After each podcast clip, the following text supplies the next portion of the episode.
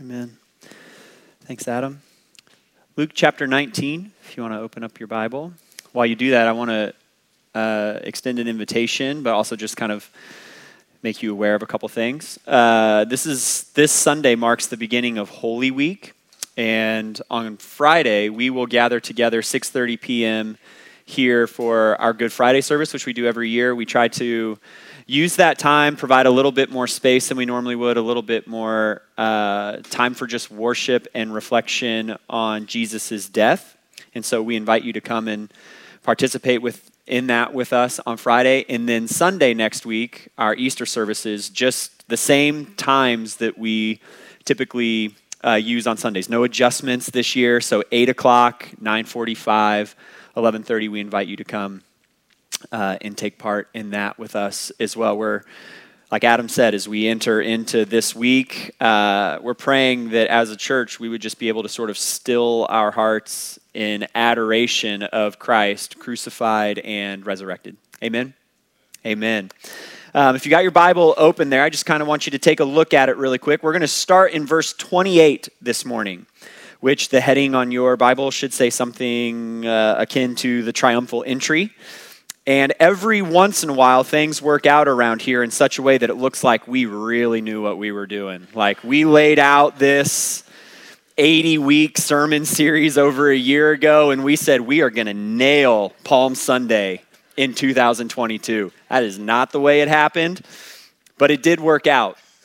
And so we're going to we're going to work all the way down to verse 44 today. But in order to sort of set that up, uh, I want us to sort of be on the same page about a particular theme, and that theme is peace. In order to understand what we're talking about or what the Bible is talking about when we talk about peace, we also have to be on the same page of what we're talking about when we talk about sin.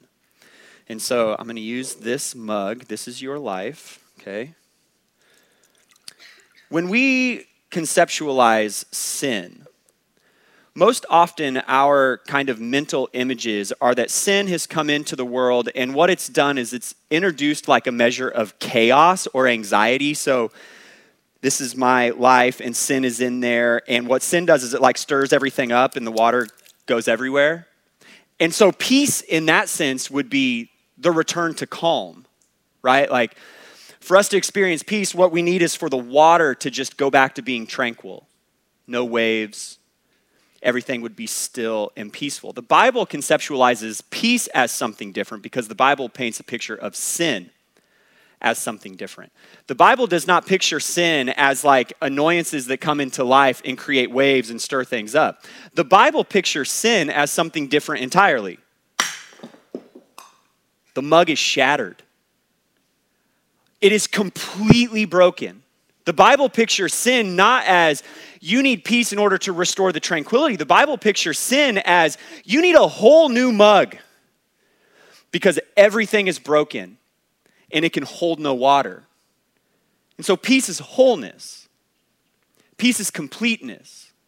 Peace is taking what was broken and putting it back together. So, with that sort of in mind, read this passage with me. This is Luke chapter 19, starting in verse 28. When he had said these things, he went on ahead, going up to Jerusalem.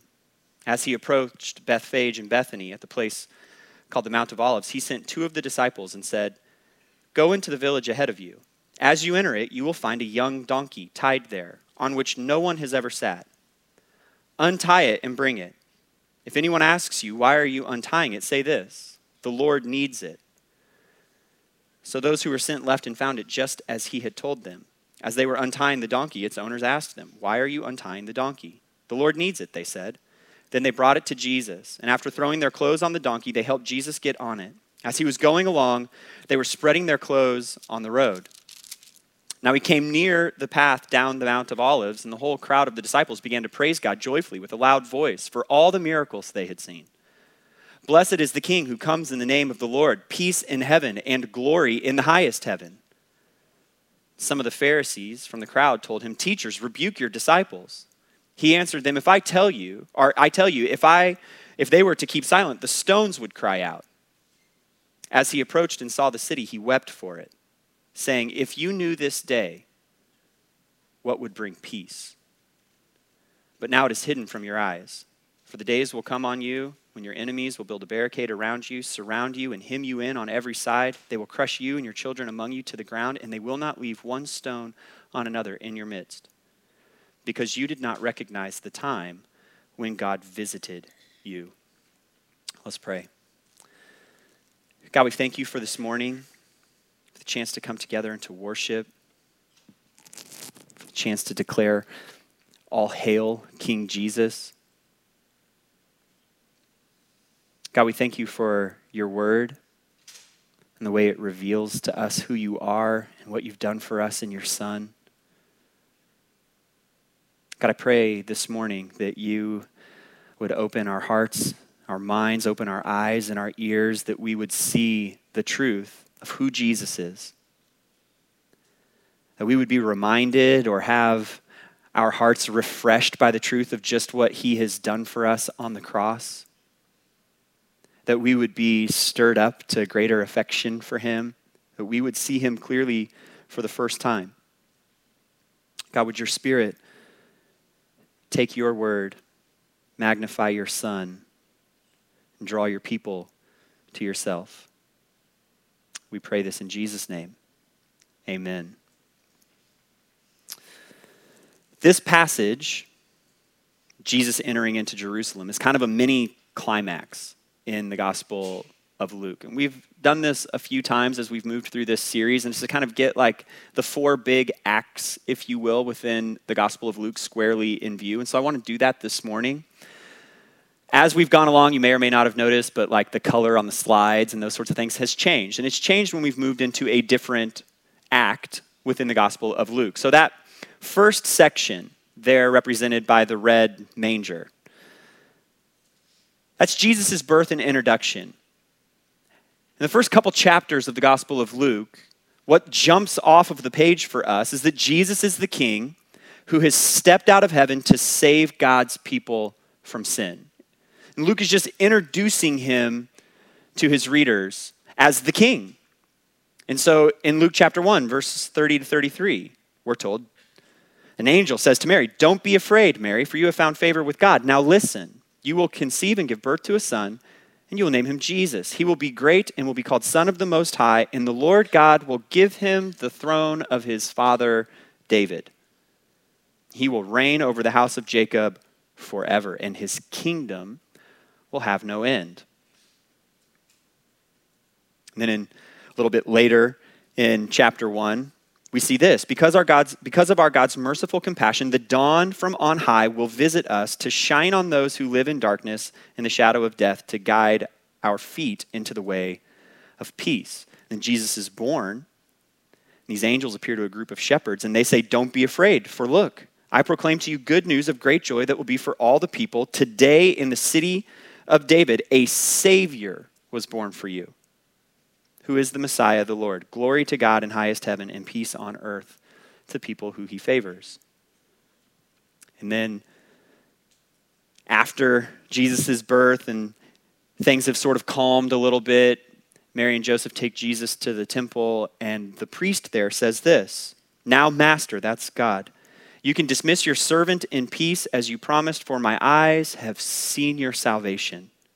You have prepared it in the presence of all people, a light of revelation to the Gentiles and glory to your people, Israel. Jesus is the King who stepped out of heaven to save God's people from every tribe, nation, and tongue from sin. Then that second little icon, the blue one there, it's a boat on the Sea of Galilee.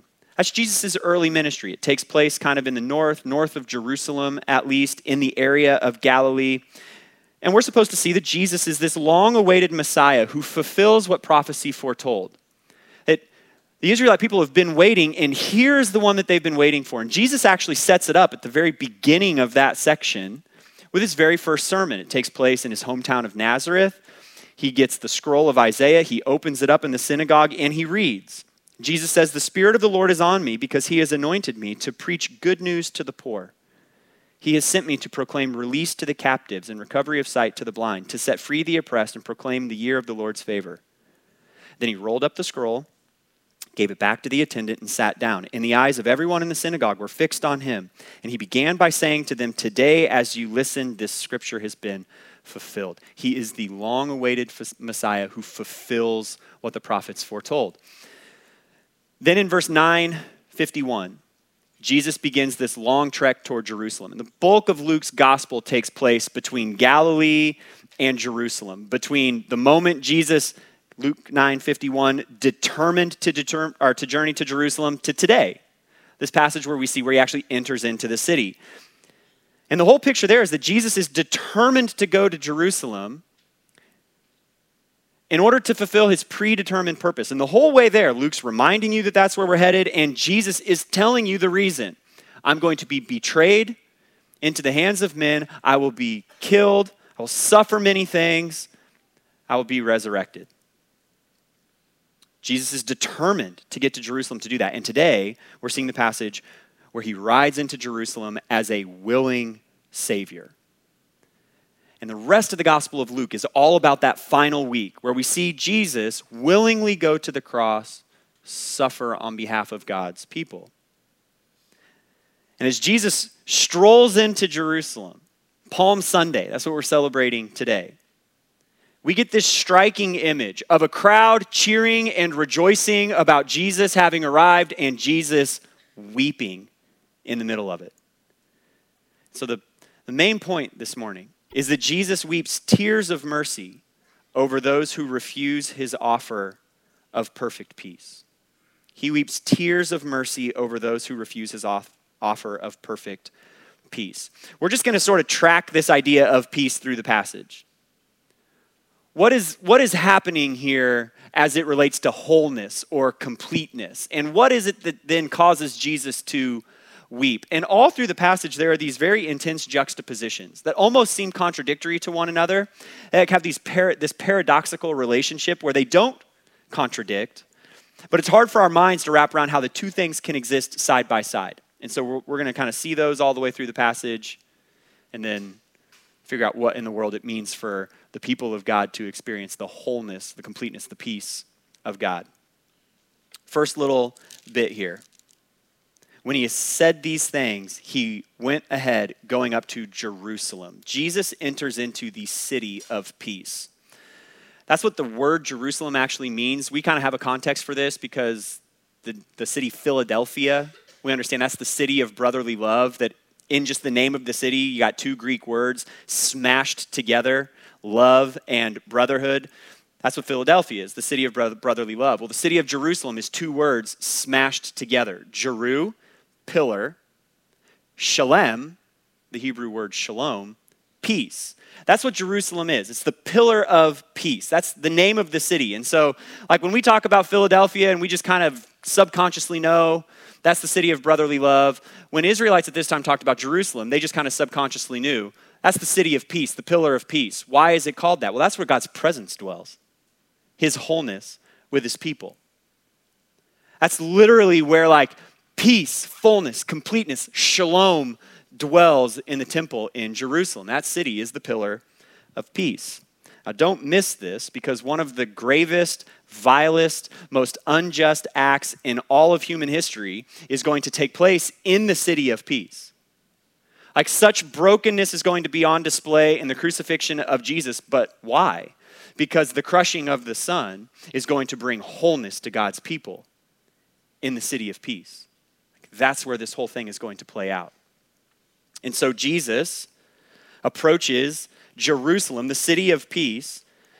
What he's really approaching is a moment of just abject darkness and brokenness and injustice. That's going to take place a week from this moment. And as Jesus rides into the city of peace, he rides on an animal of peace. This donkey that he's on. Now, when kings would come to cities in order to conquer them, they would usually come on this giant war horse and they would ride into the city, and there was an ultimatum. You either just submit now, or all the devastation of war is coming upon you. And the king would ride in on these massive horses. This is just a display of power. Jesus has walked everywhere in his ministry from the very beginning of it. He's not used any transportation device up to this point, and he chooses this moment to do it in a very intentional way. He rides in on a donkey. That happens in fulfillment of a prophecy from Zechariah 9, verse 9. Rejoice greatly, daughter of Zion. Rejoice in triumph, daughter of Jerusalem. Look, your king, that's a capital K in the book of Zechariah, your king is coming to you. He is righteous and victorious humble, riding on a donkey. Jesus is sending a message to everyone to the disciples, to the Pharisees, to the rulers of Rome, the authorities there. He's sending a message to the crowd. He's not coming declaring war. He's coming declaring peace. He's not coming in a show of pomp and circumstance and power and authority and devastation on a war horse. He's coming on a donkey, displaying righteousness and humility. And there's this interesting overlay that's happening here that when you read the passage, and you just kind of stop and think about it, is like a striking dichotomy. It's one of these paradoxes. Jesus is sovereign, he's got divine sovereignty. He knows what's happening, he's in control of what's happening, and yet there's all this human agency at play. Jesus is completely in control of what's happening. He says, Look, you're going to go into that city, you're going to find a colt, a donkey tied up you're going to untie the donkey. Someone, if they ask you, and they will, why are you untying the donkey? Just tell them that the Lord needs it. And then you get to the end of the passage, as Jesus is weeping, he overlooks the city, and he says, Ah, this place is going to be destroyed. They're going to surround it, build up ramps to besiege it. They're going to leave no stone on top of another. There's going to be killing and destruction. And yet, there's all this human agency at play because the disciples have to go to the place where the donkey is tied up. They've got to get the donkey. Someone genuinely asks, Why are you doing that? Well, the Lord needs it. And then in AD 70, Jerusalem is actually going to be destroyed. An army is going to sweep in there, and it's not an army of robots. Like, they go in to destroy the city because they make a choice to go and destroy the city. The Bible paints this picture of divine sovereignty and human agency working hand in hand in a way that our minds can't completely wrap themselves around. We want to either default to one side or the other. God is completely in control of anything and everything, and we don't even actually make decisions, it's a facade. Or we are completely in control, and God sort of has his hands off, and he knows what we're going to choose, but we ultimately choose it. And the biblical picture is that those two things actually exist perfectly together. God is entirely not just knowledgeable, but in control, and humanity is entirely responsible for their choices. Both of those things exist right alongside each other. And so there's a lot that's going to happen in the last week of Jesus' life. There are a lot of human choices that are going to take place. Jesus is going to be betrayed by Judas. That's a choice, and yet God is completely in control. Jesus is going to be taken before the Sanhedrin. They're going to try him on trumped up charges and send him to Pilate. That's a choice, but God is completely in control. Pilate's going to do some stuff. Herod's going to do some stuff. Pilate's going to do some more stuff. The crowd is going to do some stuff. Some soldiers are going to beat him and mock him, flog him, and strap him to a cross and hoist him up there. And it's all completely under the sovereignty of God, and yet every human choice is one that they're responsible for. That's the picture that Scripture paints. It's one of Bible's great mysteries that God is entirely sovereign. Nothing happens outside of his knowledge. Nothing slips by his notice. Nothing is just a complete act of chance and outside of his will. And yet, we are free to make decisions, good or evil. We're responsible for our decisions. Those two things fit perfectly together. The cross is an absolute certainty in this moment when Jesus rides into the city. And yet, a lot of people are going to make a lot of choices in between now and Jesus' death. And as Jesus rides into the city of peace, on the back of that animal of peace, he's showered with shouts of peace, praises of peace. Notice just a couple things with me here for a moment. The first are some subtle differences between what Luke records and what Matthew and Mark record of this day. And it's actually the putting together of all three accounts that gives us our like traditional understanding of Palm Sunday. But you'll notice in Luke's account, there was no mention of palms. right? Luke has Jesus riding in on the back of this donkey. Cloaks are set over the donkey, cloaks are set down on the road. Nobody's laying any palms anywhere. That comes from Matthew and Mark. Does that mean it didn't happen? It just means Luke didn't decide to record it. But Matthew and Mark both say that that was the case. Matthew and Mark have the crowds crying out. Luke records that it's the disciples who are crying out, Blessed is the King who comes in the name of the Lord. Matthew and Mark include cries of Hosanna, which means save or save us. Luke records the disciples crying out, Blessed is the King who comes in the name of the Lord, peace in heaven and glory in the highest heaven. No mention of Hosanna. Is you put all of that together, and that's the traditional picture that we get of Palm Sunday this triumphant atmosphere where some number of people are proclaiming that here comes the king, and they're laying down their cloaks for him, they're laying down and waving palm branches. And it seems like there's this large crowd of people. It doesn't mean all of Jerusalem has come out, but the crowd that's been traveling with Jesus is there, and they're shouting out these exclamations about him. But what I really want us to see is this word peace. Peace in heaven, glory in the highest heaven. We actually already read this, but when Jesus is born, what do the angels in the field shout? Peace on earth. Like glory in the highest heaven and peace on earth to whom God favors. Like the angels shout, like our picture of that scene in the field outside Bethlehem when Jesus is born is like a chorus of angels, and somebody's probably got a harp, and it's like they're singing, and it's this tranquil thing. The actual verbiage is that these angels appear and they are shouting, and they open with, Don't be afraid! Like that's going to calm anybody down. Peace on earth. What do the angels know? The Son of the eternal Trinity has just stepped out of heaven, and what he's bringing to earth is wholeness, not placid circumstances, not tranquility. He's bringing wholeness and completeness to the brokenness that sin has wrought in the world. And now here comes Jesus into the city of peace on an animal of peace with shouts of peace, and they're saying the peace is in heaven. Peace in heaven. Glory in the highest heaven. What's that all about? I, I'm not making a statement that the disciples have some sort of like future foreknowledge here, but God is sovereign. Jesus is going to be crucified, he's going to resurrect, and he is going to ascend back into heaven. And what is going to get wholeness restored there? Well, Jesus is going to cry out on the cross, My God, my God, why have you forsaken me? There's a splitting there that takes place between the eternal relationship between Father and Son. And he's going to resurrect and ascend into heaven, and there will be wholeness again. Peace on earth, the angels say. Peace in heaven these disciples are crying out. And what's the image that we're left with? Well, if nothing else, we take away that peace is wrapped up entirely in the Son. It's all about Him. And there's a juxtaposition here, right? Because all of that is happening. There's this clamoring happening around Jesus. And some Pharisees say, hey, rebuke your disciples, make them stop. And Jesus says, if I were to tell them to be silent, the stones would cry out.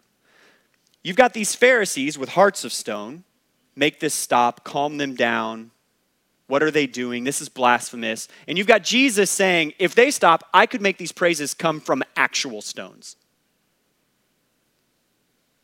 And those two things like stand in contrast to one another. And I want to just offer like a midstream sort of application here. Jesus looks at these Pharisees and he says, I could draw praise from literal rocks. Like if I made my disciples stop, the pebbles on the ground here would cry out in praise.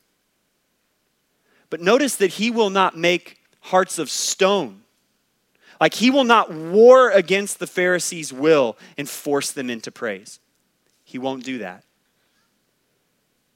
He won't do that today either. Now, for a follower of Jesus, he will war against your sin. He will cause the spirit within you to make you war against your flesh, but he will not war against your will. No one comes to the grace of God through faith in Jesus Christ, kicking and screaming, not wanting to, because God drags them against their will to the cross. That's not how it works. God is completely sovereign. We have human agency, but everyone drawn to the grace of God and faith in Jesus runs willingly. He will not war against you and force you into faith. That's not how it works. His grace is compelling. And when His grace compels, we run willingly. And there's some mix of divine sovereignty and human agency in there, and nothing is happening outside of His control or slipping past His notice, and yet we are entirely responsible for the choices that we make, including the one to bow before the King. And He will not war against your will and force you into that. So, Jesus into the city of peace on an animal of peace. There are shouts of peace, and he comes to a people longing for peace. Look at verse 41. As he approached and saw the city, he wept for it, saying, If you knew this day, what would bring you peace? He's riding down from the Mount of Olives to Jerusalem, and he can see the city there. And he says, Ah, if you knew what would bring you peace. That's ultimately what everyone is looking for. Like every single human that's ever been born is trying to figure out, in the middle of the brokenness that swirls around us, how do we find peace? Here's the unfortunate part. Typically, what we do in our brokenness, because we're blinded by it, is that we want to take the broken mug, try to like cobble it together by taking other broken things and shoving it in the gaps, as if what we really need to make wholeness is just get more broken stuff into our broken mess. And if we get the right combination, then everything will be peaceful. But what we're really talking about is calm. We're talking about tranquility. We're talking about a lack of chaos. And if I can just get enough shards of broken things into my pile of broken mess, then everything will suddenly be whole. But what you've ultimately got is like crunchy coffee or something, because you're just like dumping more broken stuff into that mess, hoping it will ultimately become whole. And Jesus says, Oh, if you only knew this day what would actually make you whole. And he weeps about it. That is as true today as it was in this moment as Jesus rides down on the back of this donkey, overlooking the city in the middle of this massive celebration, and he cries. The reality of the brokenness of our world, the shattered wholeness, is that it leaves us in this constant state of discord. And we're searching for what can put everything back together. We want peace inside of us. We want peace around us. We want peace in the world. We want peace in our hearts. We want peace in our minds. We want peace in our relationships. And even those of us who are walking with Jesus oftentimes grasp after broken things as if that's going to make stuff tranquil calm. As if what the Bible ultimately pictures are just placid circumstances. You actually read Scripture, there's no promise of that.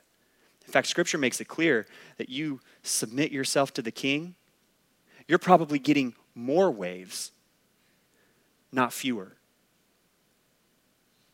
But Christ has come to bring wholeness, completeness. And so the dichotomy here is that in the middle of a celebration, Jesus is weeping. It's like you show up to a surprise party that someone has planned for you, and all of your friends are there, and you walk in, and everybody shouts, Surprise! And they're showering you with like encouragements and affirmations, and you're weeping, not because it's so touching, but because you're just genuinely grieved. And everybody's like, What in the world is going on here? That's what's happening in this. And the reason for Jesus's weeping is because the disease that he came to heal is going to crush him. It's not going to infect him,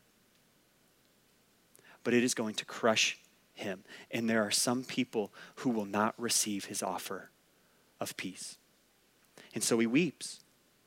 He sits on the back of that donkey in the moment of celebration with tears flowing from his eyes. And so, Palm Sunday today, even, even like 2,000 years later, Palm Sunday is a day of celebration.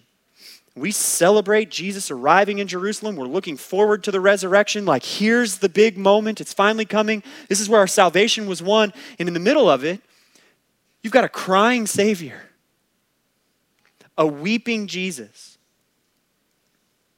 And the last little bit here is that Jesus is the eternal Prince of Peace, the city of peace, on an animal of peace, shouts of peace, people who want peace, and here he is,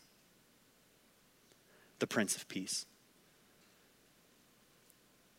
Verse 43 For the days will come when you and your enemies are on you, when your enemies will build a barricade around you, surround you, hem you in on every side. They will crush you and your children among you to the ground.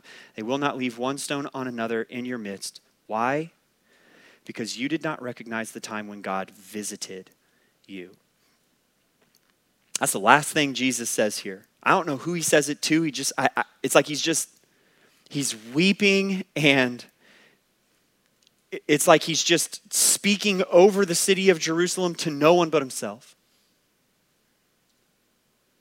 And he uses this word visit. You did not recognize the time when God visited you. That's intentional in the Gospel of Luke. Luke doesn't say you didn't realize the time when God came to you. He doesn't say you didn't realize the time when God appeared to you. He uses this word episcope. It's only used three times in the Gospel of Luke. You've already heard one of them this morning. It was in Luke 1 78 and 79. Because of God's merciful compassion, the dawn from on high will visit us to shine on those who live in darkness in the shadow of death, to guide our peace into the way of peace, our feet into the way of peace. The second time it's used is in Luke chapter 7. Jesus interacts with a widow, her only son has died. He raises the son to life, and we're told this Luke 7 15 and 16. The dead man sat up and began to speak, and Jesus gave him to his mother. Then fear came over everyone, and they glorified God, saying, A great prophet has risen among us, and God has visited his people. And then the third time is here. You did not recognize the time when God visited you. That word, episcope, has a very specific meaning. It means to come to in order to help, care, aid, or complete. It's like, walk back through those. Jesus is going to visit this earth. Why? To help, aid, take care, or complete it. Jesus raises this young man to life, and the people watching it exclaim, God has come to us to help, care, aid, or complete. Jesus weeps over Jerusalem. Why? Because they did not realize the time when God came to them to complete to make whole. He's literally the Prince of Peace. He's the son, who's, the son who has come to make whole that which is broken, to take care, to aid, to complete. And the people of Jerusalem completely miss it. And so Jesus weeps. And I want to highlight one more like juxtaposition here because if we step back, if you were here last week or you listened on the podcast, watched online, we looked at this parable that Jesus gives before arriving in Jerusalem, and it ends on this incredibly discordant note. Like, if the parable existed in a vacuum, you've got the end of the parable with a king supposed to represent Jesus who says, Bring my enemies to me and slaughter them in my presence. And we looked at that through the lens of the cross because that parable doesn't exist in a vacuum, it exists in a redemptive story. And we said that what's ultimately going to happen in Jerusalem is that the king will be slaughtered for his enemies, not bring his enemies and slaughter them. It's the upside down nature of the kingdom of God. But that parable doesn't exist in a vacuum because this passage comes next. You get Jesus ending that parable with a picture of a king who slaughters his enemies, and the very next thing you see is the king weeping over those who are opposed to him. And so, back to back here, you've got a slaughtering king juxtaposed with a weeping Savior. And it's this incredibly beautiful picture. Is Jesus going to ride into Jerusalem and slaughter them? No. He rides into Jerusalem and he weeps. He weeps tears of mercy over those who refuse his offer of perfect peace. And why is he crying? It's not because of the injustice that he's going to suffer, it's not because of the pain and the torture that awaits him. These are not tears that are like, woe is me. I'm so sad about what's to happen, what's to come, and what's going to happen to me. He's weeping tears of mercy over a people who do not understand what will ultimately bring them peace. In their sin and in their brokenness, the Savior weeps tears of mercy. It's not bring my enemies here and slaughter them in front of me. It is I see my enemies and I weep.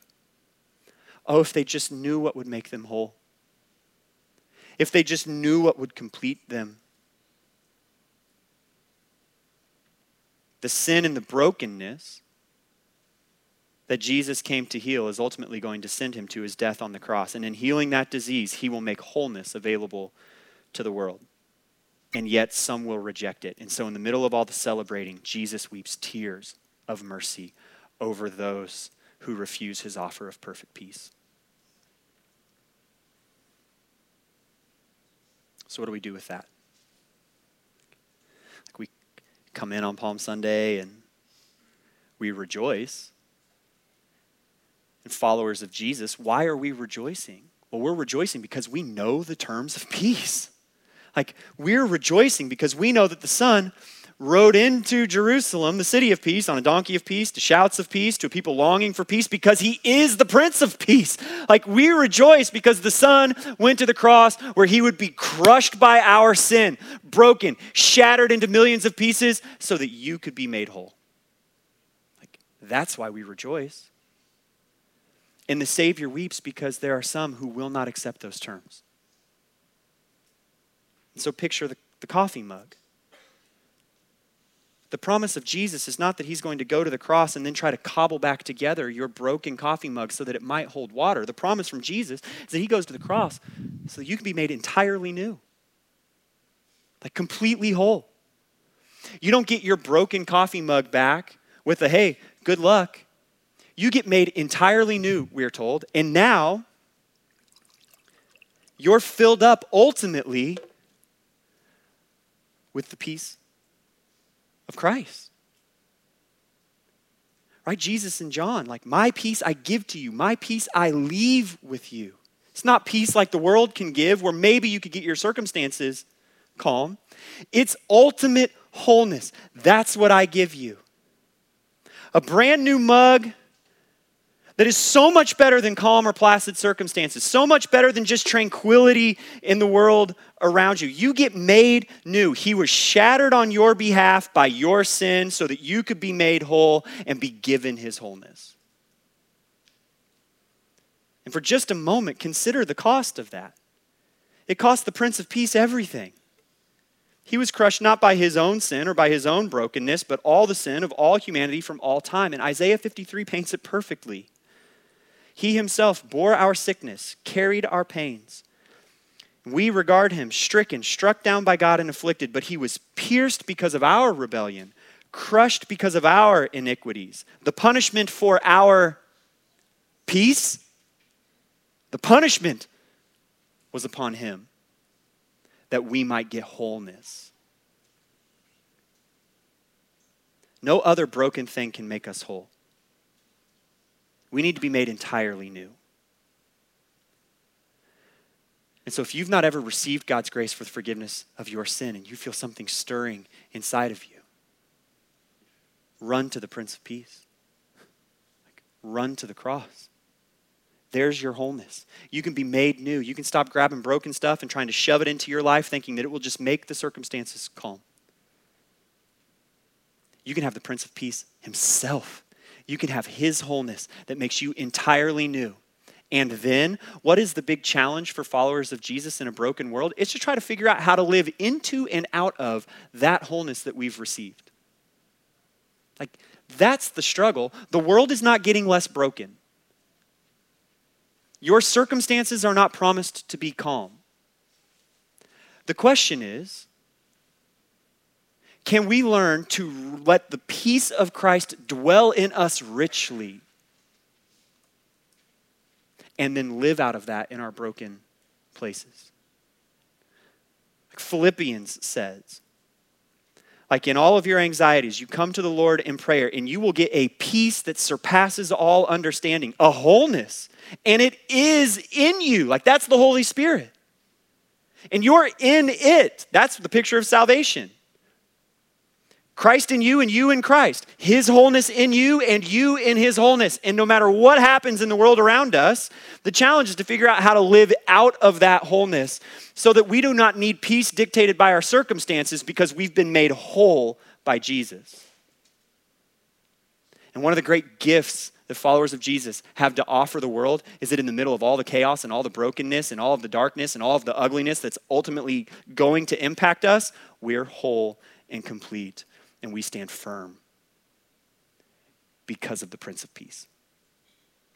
Like that is one of the great beauties that followers of Jesus have to offer a broken world. I'm not just hunting for calm circumstances, I've been made whole. I'm complete. And nothing that happens around me, though painful and difficult as it might be, can take away my wholeness because I've been made entirely new. That's the gift we've been given. Not calm, not brokenness free circumstances. Jesus never promised that. But we are made whole and complete. And now we're at rest with the Spirit of the King inside of us as we reside in his wholeness and completeness. We're just surrounded by it. And then last, Brian, you guys can come up. That wholeness enables us to do one last thing. Because we've been made whole and we've been made complete, as followers of Jesus, we can look at a broken world all around us and not shake our heads or scoff or shake our fists or wag our fingers at broken and lost people. They are no threat to my wholeness. They are no threat to my completeness. They are no threat to the Prince of Peace on the cross. They are no threat to the King of Kings on the throne. And so rather than shake my head or scoff at them, I can weep with the Savior over them. Oh, that they would know what brings them peace. Like, you're going to come in here, I hope, next Sunday and this place is going to be fuller than it is right now because grandma or mom or Aunt Susie says that on Easter we go to church and I do my one hour of due diligence and then I can move along. And this place is, this church and other churches are going to be full of people like that. And if you come at 945, I'm promising you, you're going to be frustrated because they're going to be in your seat. Like we sit here every Sunday. And that person beat us here and they're in my seat, and the parking lot's crowded, and it's hot in here. And during the worship, there was chaos with the kids making noise. And we ought to weep with our Savior, tears of mercy over those who do not know the terms of peace. Like there is something that could make them whole, something that could make them complete. And it's the Prince of Peace who rode into the city of peace on an animal of peace to shouts of peace for people longing for peace. And he is still that Savior who weeps tears of mercy over those who will not accept his terms. And so we can join the Savior in weeping over them here in our community and to the ends of the earth. Rather than thinking, these people are some annoyance. These people are vile and wretched, and their brokenness is a threat. No, it's not a threat. Jesus went to the cross to die for them, to extend to them the terms by which they could be made whole and new and complete.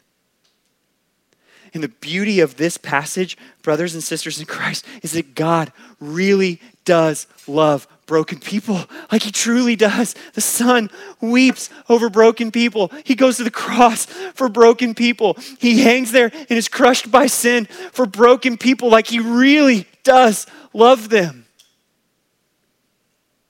And then he makes us whole. And we can weep alongside him over those who are broken. And cry out to a sovereign, saving God that they would see the terms of peace and be drawn to the Prince of Peace. Amen.